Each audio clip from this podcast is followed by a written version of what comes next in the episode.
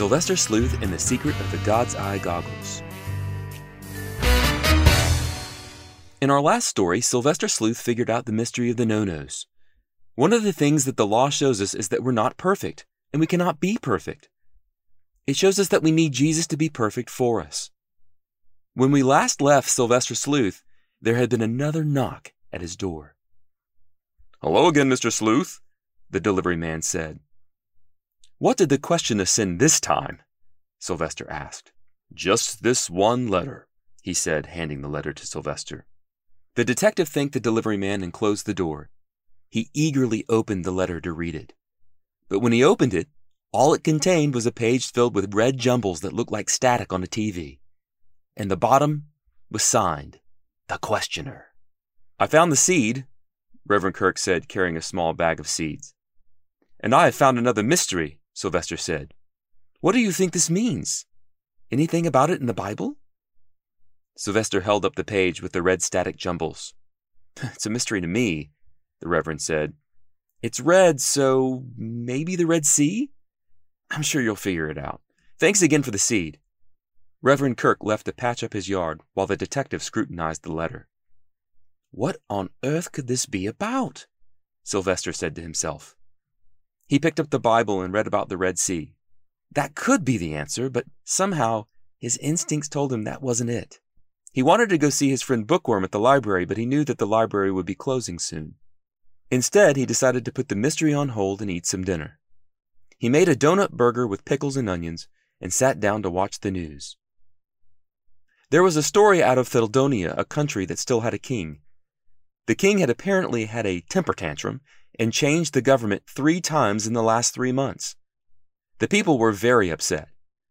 Sylvester shook his head at how silly the king was being.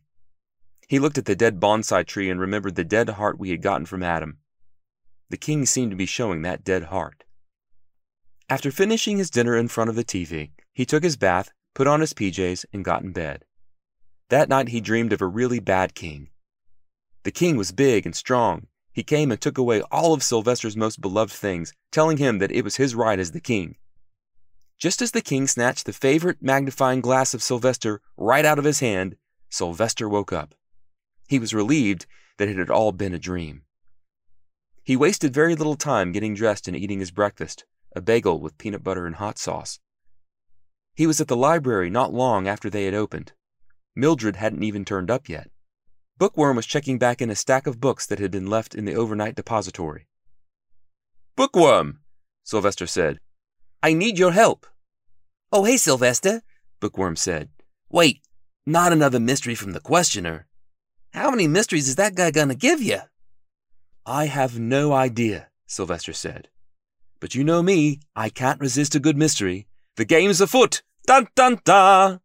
Sylvester waited to be shushed by Mildred but he remembered that Mildred wasn't there. Okay, Bookworm said. What you got this time? Sylvester showed Bookworm the page filled with red static that was signed by the questioner. Hmm, Bookworm said. That's strange. Really strange. And this didn't come with any other clues? Not a single one, Sylvester said. This is all I got. At least the last time I had something to go on. Reverend Kirk thought it was about the Red Sea, but I just don't think that's what it is. Bookworm squinted at the page. Hey, Sleuth, did you look at this with your magnifying glass? he asked. No. Why? Sylvester responded. Because if you look really closely, you can see something that's hidden behind all this red. Look! Sylvester pulled out his magnifying glass and looked. He could barely make out what seemed to be blue writing in the middle of all the red static. There's writing, Sylvester said. But how am I supposed to read it with all this red in the way? Bookworm scratched his head. Then he looked like he had an idea. Wait a minute, Sleuth, he said. I saw something in one of these science project books I was checking back in. Where was it? Oh, here it is. Look. Bookworm showed him the science activity where writing was hidden behind red static but when eyeglasses with red lenses were used, the writing could be clearly seen. Eureka! That's it! Sylvester said. Shh! Mildred scolded as she walked through the front door. Thank you, Bookworm, Sylvester said. I'm off to the hardware store. Good luck, Sleuth, Bookworm said. Texarkana's hardware store was just down the street from the library. Sylvester searched and searched, but he couldn't seem to find what he was looking for. After a while, Tex asked him if he needed any help. Sylvester, can I help you find something? Maybe, Sylvester said. I'm looking for something red to look through. Um, Tex said. Here's a spring planting guide. It's got a red cover. You can look through the book. Is that what you mean? No, I mean look through like glass, Sylvester said. Oh, hmm, let me think about that, Tex said. At that moment, the door's bell rang as Reverend Kirk came through the door. Hey, Tex, where's your fertilizer? I have a place in my yard I'm trying to repair. Oh, hey, Sylvester, what are you doing here? That's on aisle four, Reverend Kirk.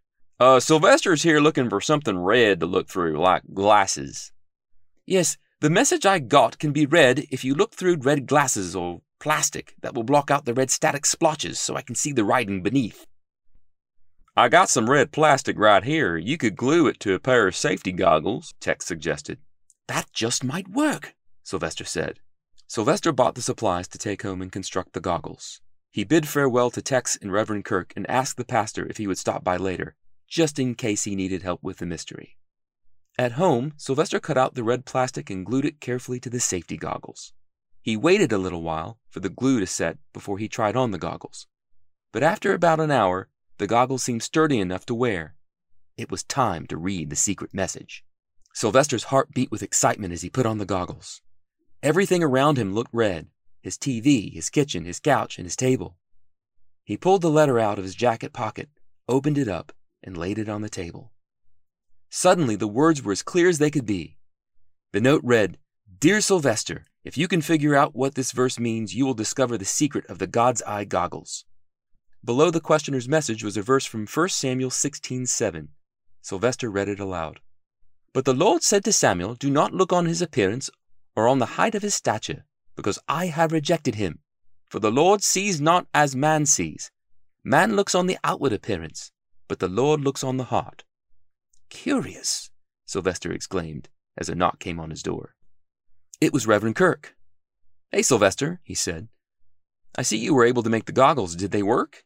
They did, but it unveiled another mystery, Sylvester said. The detective read the note and the verse to Reverend Kirk, who just smiled and nodded. Clever, Reverend Kirk said. What's clever? Sylvester asked. Well, the message was hidden until you put on these goggles, right? Right. And the verse is about God not judging by outward appearances, but judging the heart, right? Correct. It's a great picture of how sometimes we look at the wrong thing. But God can see the right thing. God can truly see our heart, Reverend Kirk explained. But who was God talking about in this verse? Sylvester asked. He was talking about the brother of a boy named David, Reverend Kirk said. You see, Israel had bad hearts. They had hearts that wanted the kind of king that the other nations had. They wanted a strong, tough, fierce king. They asked and asked God until he gave them exactly what they wanted. He gave them a king named Saul, but God warned them that Saul was going to have just the kind of heart that they wanted, and it would come back to haunt them. Oh dear, Sylvester said. What happened? Saul proved to be a very bad king. They got just what they wanted a selfish brat of a king, Reverend Kirk explained. Like that king of Theldonia I heard about on the news, Sylvester exclaimed. The people are protesting because he's such a bad king. Right, and people groaned under the leadership of King Saul, Reverend Kirk said. But God had a plan. He was going to give them a king after his own heart. So he sent his prophet Samuel to the family of a man named Jesse. Now Jesse had seven sons. Samuel was immediately drawn to the oldest and strongest, but God told him that this wasn't the one. In fact, six out of seven were made to pass before Samuel, but God didn't want any of them to be king. So who did he want? Sylvester asked. He wanted the youngest, who was in the countryside tending sheep, Reverend Kirk said. A little shepherd boy? Sylvester asked. Yes, Reverend Kirk said. David had a heart like God's. He had a heart of a shepherd to love and tend God's people. But David didn't have a perfect heart. Even as king, he would show that he still had Adam's heart and did selfish things. But God made a promise to David that one of his great, great, great grandchildren would sit on the throne forever, and that he would have a heart exactly like God's because he would be God. It's Jesus, isn't it? The detective guessed. You're right, Reverend Kirk congratulated. Jesus is the perfect king who has the perfect heart of God. The Bible tells us that when we've seen Jesus the Son, we've seen the Father. Jesus shows us that God is a good king and a shepherd of his people, caring for them. Wow, Sylvester said. So that is the secret of the God's eye goggles. God sees what we can't see. He sees we need a heart like Jesus. Yes, and he gives us a heart like Jesus. But that's another story, Reverend Kirk explained. Sylvester busily texted the questioner, who responded very quickly. Good job, sleuth. I'm nearing the end of my many questions and many mysteries, but we are still not at the end. X marks the spot, detective. I will talk to you then. What's that supposed to mean? Sylvester asked as a knock came on the door. Sylvester knew before he opened the door that it would be the delivery man. The large delivery man in his nicely pressed Delivo-Fast uniform held out an old parchment map to the detective. He said, Looks like you're going on a treasure hunt, Mr. Sleuth.